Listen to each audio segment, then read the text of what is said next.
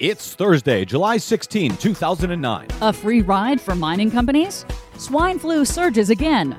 Plus, Do you support capping carbon emissions? Uh, I do. I do. that was then, this is now. Sarah Palin gets right wing religion on cap and trade. All that and more straight ahead from Los Angeles. I'm Brad Friedman. And I'm Desi Doyen. And this is your Green News Report.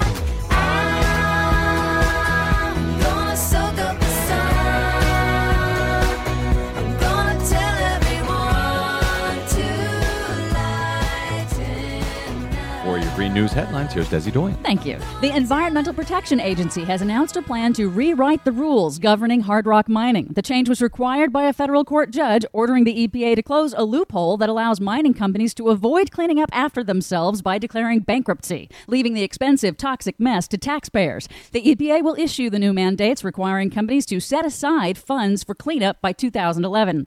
A Senate committee is also considering changes to existing law to require those hard rock mining companies to pay royalties for the first time in over 100 years. Really? According to the LA Times, private companies haven't paid royalties to taxpayers for taking resources in 137 years. We've missed an estimated 245 billion in royalties. Really? Now, uh, see, this is something I think the uh, Republicans would be in favor of. They supported Sarah Palin, speaking of which, up in Alaska when she gave back money that came from the uh, royalties from the oil companies up there, when she gave it back to the people. They thought that was a great thing. I'm sure the Republicans will now be in support of this proposal, correct? Republicans are generally not in support What? of this proposal because they say it will cost mining companies more money. What about the Democrats? Are they in support of this? Uh, it depends on who the Democrat is. Yeah, apparently it does. The Senate Energy and Natural Resources Committee has recommended a repeal of mandatory royalty relief for offshore drilling. The Bush administration's 2005 energy bill specifically released oil and gas companies from paying any royalties to taxpayers on some types of offshore drilling. That was to encourage exploration. So this is a case where they didn't have to pay royalties. Right, even while those companies like ExxonMobil were pulling in record profits. Is it just me, or are the Republicans here somewhat schizophrenic on this idea? I mean, they really did. They loved it when Sarah Palin was giving back money to the people that was coming from the oil companies on these royalties. Now, these changes in royalty payments for use of public lands are only in committee and have not passed the broader Senate. So, if you have an opinion on whether royalties should be paid for resources extracted from public lands, you should call your representatives in Congress now. for we have our, those links. For our resources, Yes. royalties for our resources that are given to the oil companies. Yes. Okay.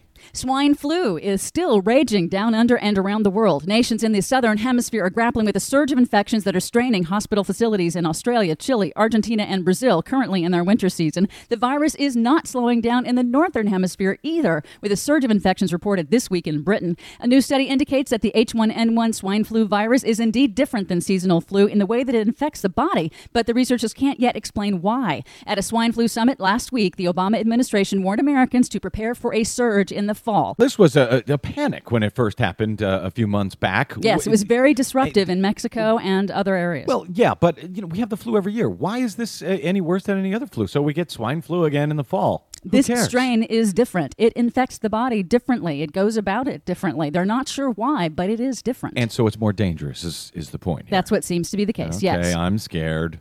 Sarah Palin, the soon to be former governor of Alaska, created quite a stir this week with an op ed in the Washington Post criticizing the carbon cap and trade system proposed by the Obama administration.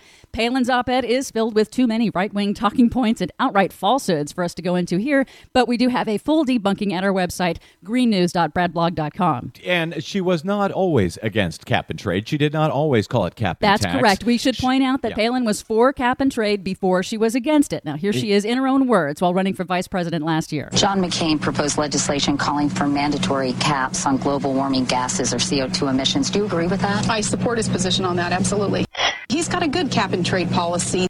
I support all that we can do to reduce emissions and to clean up this planet. Well, you certainly wouldn't know she was against it based on what she said back then and on the Palin McCain website, according to Rachel Maddow last night. John McCain and Sarah Palin have proposed a cap and trade system that would reduce greenhouse gas emissions. A climate cap and trade mechanism would set a limit on greenhouse gas emissions.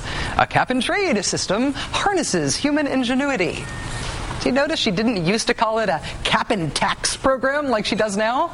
Back when it was part of her platform as a candidate for vice president of the United States? Right, you are, Rachel. She certainly didn't. As Senator John Kerry lays out at the Huffington Post, she neglects to even mention the whole reason for cap and trade legislation the imperative to transition to a clean energy economy to avoid the worst case scenarios of global warming and its effects on food, water, and energy supplies. And Palin is ignoring her own constituents, Alaskans whose homes are already at risk. We've already reported on two villages that have to move because of rising sea levels and melting permafrost. The entire villages in Alaska have to move. Yes. It's unbelievable. And just one more thing for Governor Palin. On this day, 40 years ago, Apollo 11 lifted off after President Kennedy set the goal to do things not because they were easy, but because they were hard. We could do it then. We could do it now. For much more on that, check out our website, greennews.bradblog.com. I'm Brad Friedman. and I'm Desi Doyen. And this has been your Green News Report. We choose to go to the moon in this decade and do the other things, not because they are easy, but because they are hard. Because that challenge is one that we're willing to accept, one we are unwilling to postpone, and one we intend to win.